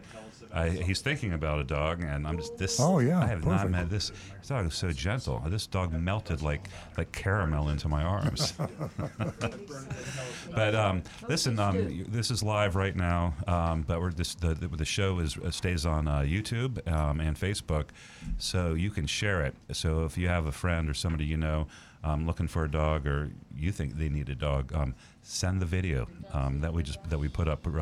Um, it's at 9:25 a.m. So find it like towards the end of the show, and uh, send the link to your friends because I'm telling you right now, you, you guys want this dog. There, that's that's my sales pitch. Okay, Sully, it's a done deal. I guarantee you, you're going to find a home real soon. And a good home because we screen, you know, all of our applicants. Yeah. It's like adopting a child. We want to be sure that you're going to take care of Sully, and that you're responsible, and that your home will accommodate Sully, and that uh, you're going to give him a lot of love. So be sure you love dogs, and, uh, talking. and you got one to love there because you can't beat Sully, the coonhound. He's two years of age, by the way. years How old? He's two. Oh, he's only two. He's, a only baby. two. Yeah, he's a baby. He's, He's, a, he's a big two. puppy. Yeah, and he's he's great with kids and other dogs, and as you can see, people. Yeah, Yeah, absolutely. he's a people He lover. is- He is a lover. He is. He's- and he's a Georgia I, boy. he wants to dance with you, Yeah. Beck. He, he wants to dance. He wants to Put, dance. put the music on. we can do that in post production. You know, I, what was it? Somebody at Big Dog Ranch mentioned that he's like uh, biscuits and gravy. Oh yes, it's a biscuits, Biscuits and and gravy, gravy. type guy, aren't you? Yeah. Oh wow. He is. He really, really is. You can see those eyes. stay Wow. low. What a winner. He Well, is. thanks for bringing He him in. He came from Georgia. He can't. I had, I had to be Georgia. Georgia. I had to be Southern. He's Yeah. going over to say hello to you too. So now he's going to say hi to Jonathan. Yeah. I think he probably likes people more than anyone else. Folks, this is what happens when, when we have a very special dog. All decorum breaks down, and we just start having fun. so there's a microphone over here, so I'm just occupying it. So what I'm what I'm seeing over there is Sully went over there and started messing with uh, Jonathan's streaming equipment. so wait, are we still live? What, did you turn us off, Sully? Uh, no, we're still in the air. All right. I wish you were in the studio. You're Yeah. not going to believe this dog. Yeah. He is amazing. If you're driving in your car right now and you're going, "What the hell's going on?" uh, Go home and then and pull up the video. And uh, So Rick, much Rick still has the camera on on, on Sully.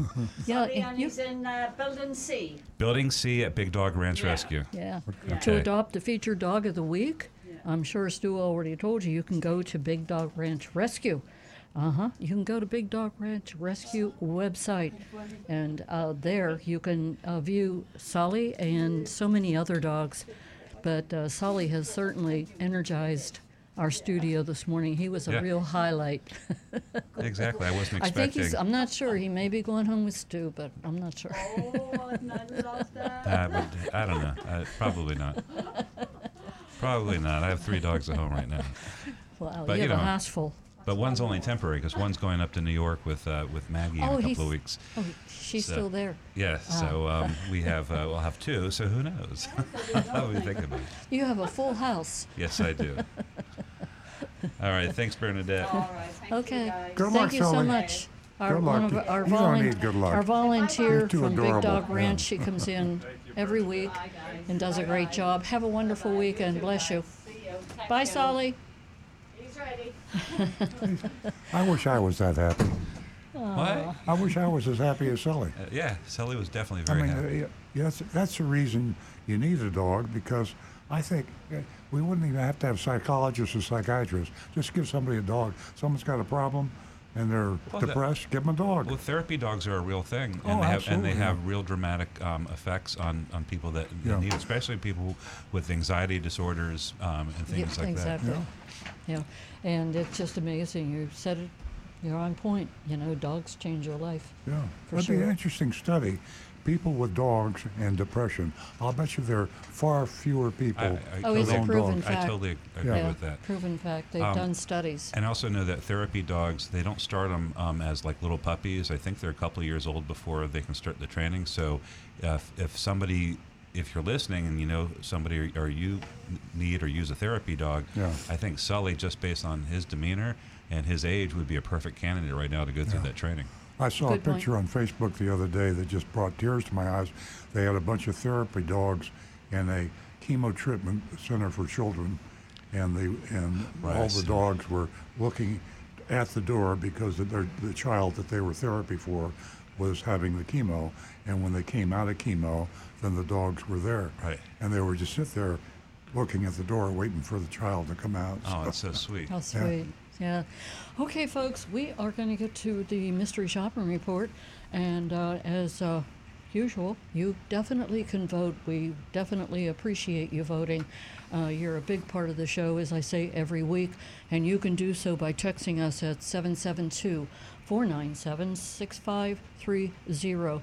That's 772 497 6530. Our mystery shopping report comes from Sutherlin. Sutherlin Nissan, right there in Vero Beach. So, uh, Vero Beach, Florida. It's just uh, a little north of uh, Buckle Palm Beach County, and about uh, what about 25, 30 miles, 40 miles, something like that. Yeah, it's about it's about an hour East coast from of Florida. uh, yeah. Jupiter. Okay, uh, and for the, uh, those of you listening to read this, uh, Stu composed it, and Agent Lightning lived it. That's our undercover mystery shopper, and uh, uh, I, w- I won't tell you. I don't. I don't hate to give away the ending to a story, but I just want you to hear me say, this is not fiction. This really happened, because when you hear this, you're not going to believe it. Okay, I'm speaking in the first person as if I were Agent Lightning. I arrived in the morning and was greeted by a salesman standing outside as I arrived. He asked me if I was there to see something specific. I told him I didn't have an appointment, but was hoping to get a new car that day. His smile widened, and he asked what type of car I was interested in. A sedan, SUV, small, large. I expressed my desire for something fuel efficient, easy to navigate, and not too costly. He suggested that we look at the lot, and uh, we walked over to where the 2023 Nissan Sentras were parked. Uh, I noticed that none of the cars had window stickers. Those are Monroney labels. Uh-oh. None of them displaying their prices. When I asked about this, he replied that the price listings were inside the vehicles, not on the windows. Like, duh. I mean, like I should have known that. Well, of course, our regular listeners know, and I think a lot of people know, that it is federal law that requires, mandates that the official factory sticker, also called the Monroney label, must be affixed at the manufacturer, by the manufacturer, when the car is built, and cannot be removed by anyone un- unless, other than the customer. Now, you don't literally have to remove it, but the customer has to say, please take off that window sticker. I just bought this car. That's federal law. So, uh, the, the salesperson was just nonchalant and said, hey, you know, of course there's no window stickers on the cars. Uh, we put them inside the cars. When I asked about this, he replied that the price listings were inside the vehicle, not on the windows. After perusing the lot, I decided on a Sentra. He asked if I wanted, uh, wanted him to get the keys. I said yes, and he headed inside while I continued to look around. Upon his return, he insisted on showing me the spacious trunk before we headed out for a test drive. That's curious. Can but- fit three bodies in there. Oh, Agent Lightning just texted. She said the ones I saw were all laminated and tucked in between the driver's seat and middle console, so not even really vis- visible. Wow, hard to believe. The Monroney label, uh, Monroney label was laminated and lying on the seat. Uh, the MSRP was twenty-one thousand four hundred ninety dollars. The addendum was also laminated. It added ten thousand dollars for things like paint protection. Ten thousand, that's a biggie. Ten thousand dollars extra for things like paint protection, microbial interior spray. That's a throwback to the COVID COVID, days. Nitrogen-filled tires, good old nitrogen. Uh, the air you breathe, by the way, in case you haven't checked on this, is 78% nitrogen. So they're putting air in your tires. Um, etch, it's a theft deterrent, glass etch, and a bunch of other stuff that will be uh, banned by the new rules proposed by the Federal Trade Commission. So that's uh, got the dealers all excited, uh, very unhappy about some of these junk fees and useless, overpriced accessories that are packed into the price of cars. During our short test drive, we drove up US 1, made a U turn at the first red light, and then returned. That was a, a quickie test drive, not the type you should insist upon if you're going to buy a car. If you have the car that you want to buy, by all means, give it a serious test drive, meaning hours, not minutes, and preferably a day or two. Drive that car in the same circumstances that you would drive your own car if you if you had owned that car. That that drive, you didn't learn anything on that drive. Yeah. No, All you learned was it runs. Yeah, exactly. Uh, on the way, he asked me if I planned to trade in my current vehicle. I told him no, that I would also need a new license plate. I explained that we currently had four drivers, plus one on a permit, and only two cars. He quickly agreed that the Sentra would be the perfect addition to our fleet. Back at the dealership, uh, we sat down at his desk where he asked for my driver's license and finally introduced himself as Marco. After making a copy of my license, he uh, inquired about my credit score, asked if I planned to lease or finance. I responded that I would either pay cash or finance, depending on any available incentives. He, inter- he interrupted to suggest that if I didn't finance, they would need to add an additional $2,500. So, again, uh, the deception uh, will grow as we continue this shopping report. But uh, the price that Isn't they that- led you to believe made the assumption for you uh, that you were going to finance. Now, there's a lot of cash buyers. A lot of people don't want finance. Interest rates are high, and people have their reasons for not wanting to finance. But they made the assumption that Agent Lightning was going to finance the car so that they could take $2,500 off and make it look like it was uh, cheaper than it was. He advised that I should finance and then pay it off after a few months. After a few months, which is a very deceptive thing to do. It's deceptive to the lender. It's also deceptive to the buyer because there's a huge penalty that you pay. And the dealer. And the dealer. The, they're the going dealer. to they're going to get charged back. Yeah, the, uh, the dealer. Well, who, care, who cares about the dealer? But you have. It's called Rule of Seventy-Eight. So when you finance a car and you pay it off early, you're not getting back all the interest. You're only getting back a fraction of that interest, and the interest that you paid, you never recover. So uh, he was giving you some very bad advice. Uh, and, and implying that it was a smart thing to do so you, you could get the $2,500 rebate. Not true. Uh, I asked to see the cost for both options, financing, and paying cash. He excused himself. And I assumed he was going to get the pricing information that I just asked for. Instead, he returned with a questionnaire. Uh, the deception uh, is going deeper and deeper, folks. Uh, the questionnaire to know how I intend to purchase the car, my credit status, military service. There, there's the, there's something rotten in the state of Denmark here. Recent graduation. Now, why would they want to know that, etc. After I responded to no to all the questions, he left with a completed form. Upon his return, he presented me with a sheet detailing the cost. The market value selling price was thirty-one thousand 100, $490, but there was a discount of 10750 which made their adjusted price 20375 Now, I know you're getting dizzy with the numbers. If you were buying from Sutherlin Nissan, you'd be dizzy too, and the numbers are coming fast and furious and deceptive. But then they added $3,000 for uh, COLL, and then MIL, these are all caps, uh, C-O-M-L-T-T-E-R.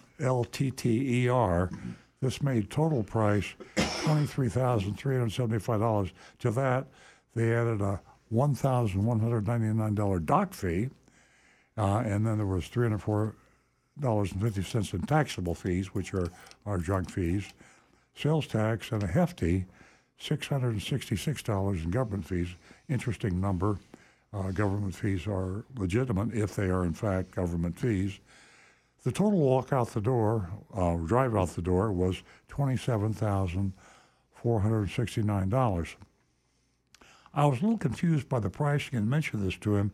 He retorted rather abruptly.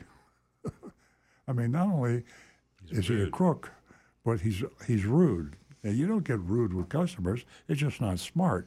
If you want to really take advantage of a customer, you got to have that customer like you and trust you. You don't answer questions abruptly in an insulting tone of voice. That he had, he, he said that he had given me a ten thousand seven hundred fifty-five dollar discount. So kind of like, why are you asking these questions? Right. I, Yeah. After this gift I've given you. When I asked about an additional three thousand dollar charge, he snapped back, explaining that I didn't qualify for any of the discounts because I answered no to all the questions. So the questions were probably things like Are you a veteran? Are you currently on active duty in the military? Have you recently graduated from college? And uh, what was anything else you could figure out? Are you a realtor? No, I don't know. I don't know if that was one of them. But see, this they they this is really old school. This is uh, this is what the really down and dirty dealers do. They look for any kind of possible discount from the manufacturer, from anybody, uh, and no matter how obscure and remote the chance that the readers of the advertisement or the customer that comes in will qualify for any of these, much less all of them. The, the chances of, of qualifying for all of them are about like winning the, uh, the, the, the monster lotto. It's not going to happen. Um, at any rate, um, I expressed my discomfort with these fees and the entire situation. He interrupted me again, uh, asserting that he had already explained everything. I mean, now he's got himself into an argumentative adversarial relationship with the person he's trying to sell the car to. At this point, I was furious. I stood up, told him to forget it, and walked out. Now, Agent Lightning literally did this. She told us after the shopping report She was that mad. she got so mad she just got the hell out of there. I mean, you know, and she's a pro. I mean, she she has Yeah, shopped a lot of dealers. it's amazing She's, what she's she like. had every kind of Yeah. a treatment. And she's all. I think this is the first time she's ever lost her cool. She just She's stormed. gotten she's gotten angry before because she's had Yeah. I mean she's had like managers just confront her. Yeah. Um, but no, we're not where she's just just turn around and Well, just. with all her skills, she has really knows how to apply herself. yeah. You know, and she was just uh, she, uh, the the the uh, personality of this person. You know, she just displayed it by getting up and just saying, uh, "Say, Livy." Yeah, I just. Um, but you know what? They need to see that, you know, and I'm and I'm sure that that's not the only time that's happened at Sutherlin Nissan. I Yeah, think.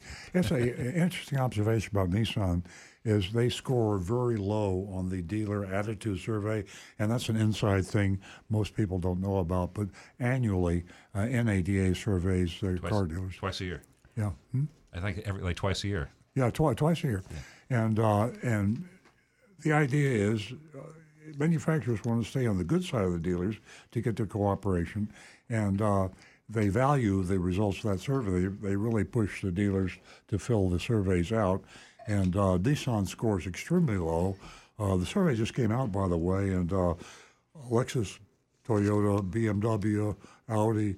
Uh, I forget the top ten, but Nissan was on the bottom. They they typically have a very adversarial relationship with their dealers, and that breeds the type of dealers that we see here at Sutherlin. Nissan dealers, on the average, uh, just don't treat their customers very well, and uh, one of the reasons is Nissan themselves, the way they treat their dealers.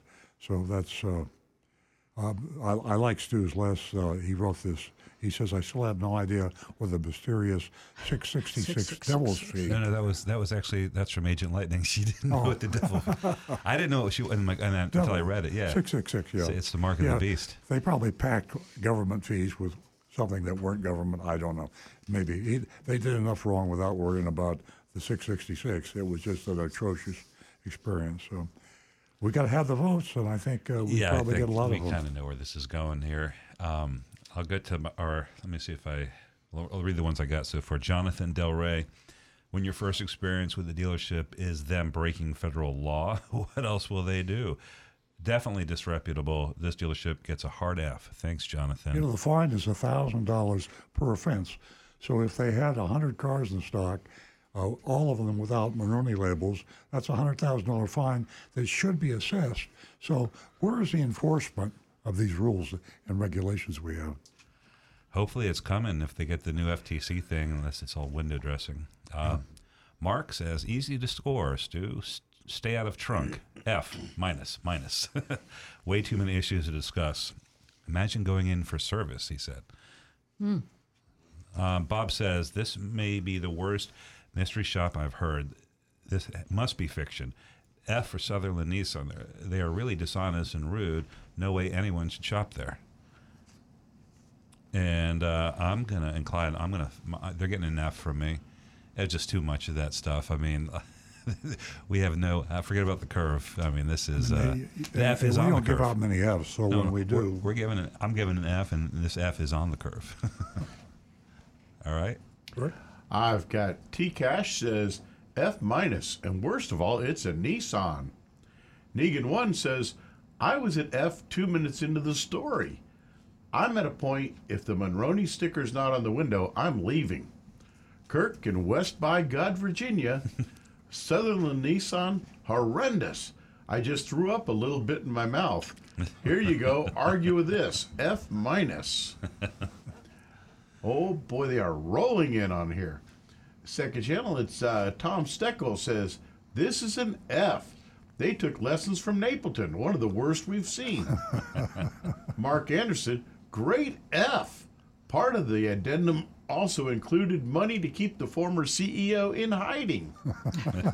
Johnny Z. Fradley, 50% markup? Then they take it off? Then add more fees? It's getting dizzy here. F.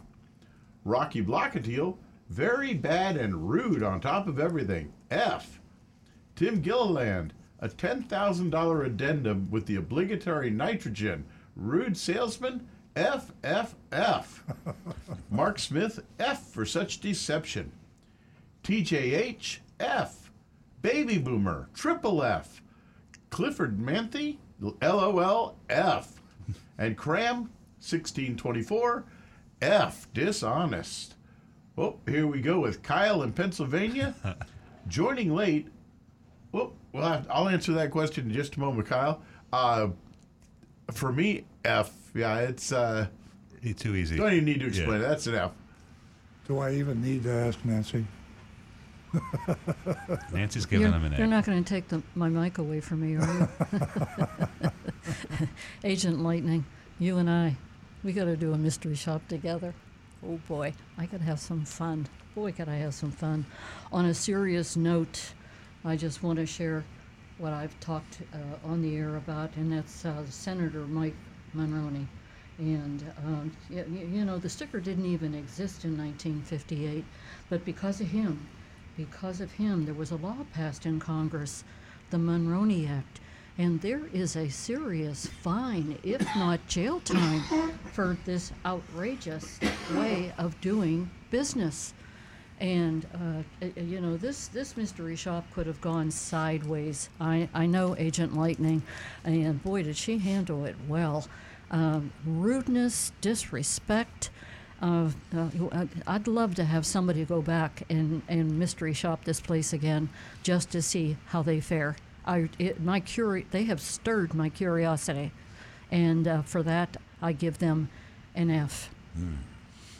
Now we don't give Fs out lightly. I, I, I, I usually raise the score because I remind everybody about grading on the curve. But let me tell you something: curve or no curve, that's an F in space. and uh, I, I, I totally agree. Do we have any?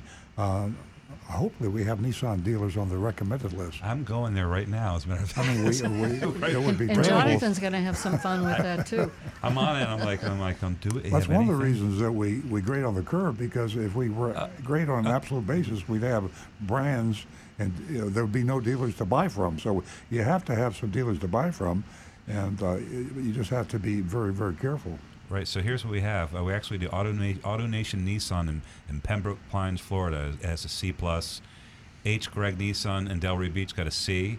Coros. Maybe we were on a generous, like one of these, like really grading on the curve sort of things. Uh, but then there's a bunch of D's and D minuses, um, and Sutherlin's on here already with an F. So. Oh, they already had an Yeah. F. Oh, I forgot about that. You know, I, I wonder if there has been anyone that's ever leaped across the desk at a salesperson or flipped a desk over. Has anyone really ever gotten the way to find out is if you go to go to this dealership and if there are signs that say uh, we will not tolerate any viol- violence or or threatening language or curse words Yeah. because usually um, an incident will prompt They a have, sign. a, they have a sign like that at Cleveland. At Cleveland Clinic. Clinic, I, I thought, what the hell happened here that had to put these signs up over the whole hospital? Well, well, I have my sign that I travel with. Do So you? if you want me to abide by your sign, you got to abide by mine. Have- we can do this the easy way or the hard bed. way. Yeah. Uh, it's You know, I uh, I think we've got a, a couple of minutes here, and I uh, Nancy's brought up the blog I've written up about. Uh, where, oh, here it is, right here. Uh, the nature of the beast, and uh, if you'll hold that up. Uh, the reason I mention that is we're really hard on dealers, uh, and even the dealers we pass, we we're highly critical. And let's face it, uh, the the Gallup poll on honesty and ethics in professions, they've been doing that for 40 years, and, and car dealers are always at the bottom. Uh, but I, because I've been around so long, and I started the business in 1968, I saw, and I learned from my father too, the way this happened. And the reason you have dealers like Sutherlin, and you have dealers that are not as bad as Sutherlin, but they're still pretty bad, uh, the C's that we give are for dealers that don't do a very good job, but we have to give them a C because we grade on the curve. This all happened because the manufacturers over dealered. The manufacturers, going, you go back to Henry Ford, when he invented assembly line mass production, suddenly he could build cars real fast. But you couldn't sell them that fast from the manufacturers. Back in those days, uh, the manufacturers sold cars directly. Then they discovered mass production and they wanted to grow and, and they were insanely competitive amongst themselves. So General Motors, Ford, uh, the original uh, Chrysler uh, Corporation, uh, all these big, big manufacturers were just at each other's throats trying to sell more cars. So they set up car dealerships all over the United States and they had them on like a one year franchise and they put car dealerships on every corner. They're like gas stations and banks. Every corner had a, a Chevrolet dealer, a Ford dealer, and the, the dealers were had so much competition, they couldn't advertise a car at a price they sell it for because they never sell the car because the competition was advertising the car for less money.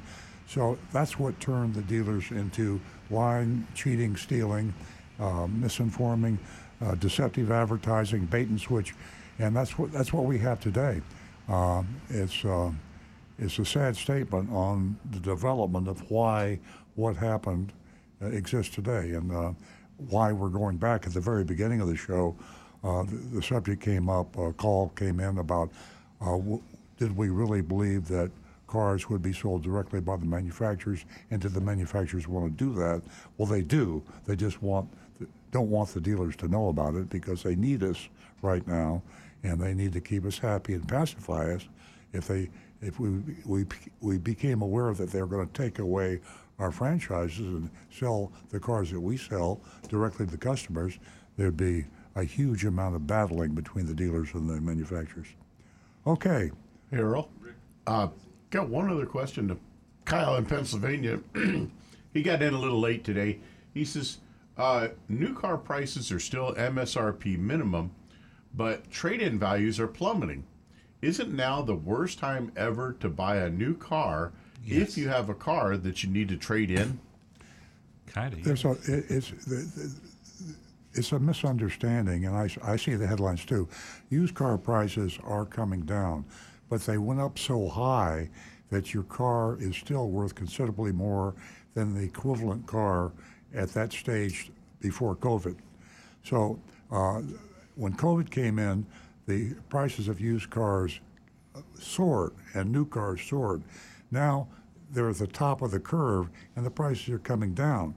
That's what's coming down. But uh, if you bought a car, if you have a used car that you bought four or five years ago, that car is worth far more today than, than it would have been had we not had COVID. So you can still get, relatively speaking, a really good price on your car. If you have a lease car that uh, you took out during the uh, COVID issue, uh, same thing. You're still going to get, you can get more for the car than what the residual value or the purchase option price is. So you're in good shape used car wise. And uh, Bruno from earlier, he came back in to explain uh, what he meant was that he bought a uh, 23 Camry TRD and a, a white 23 Camry TRD.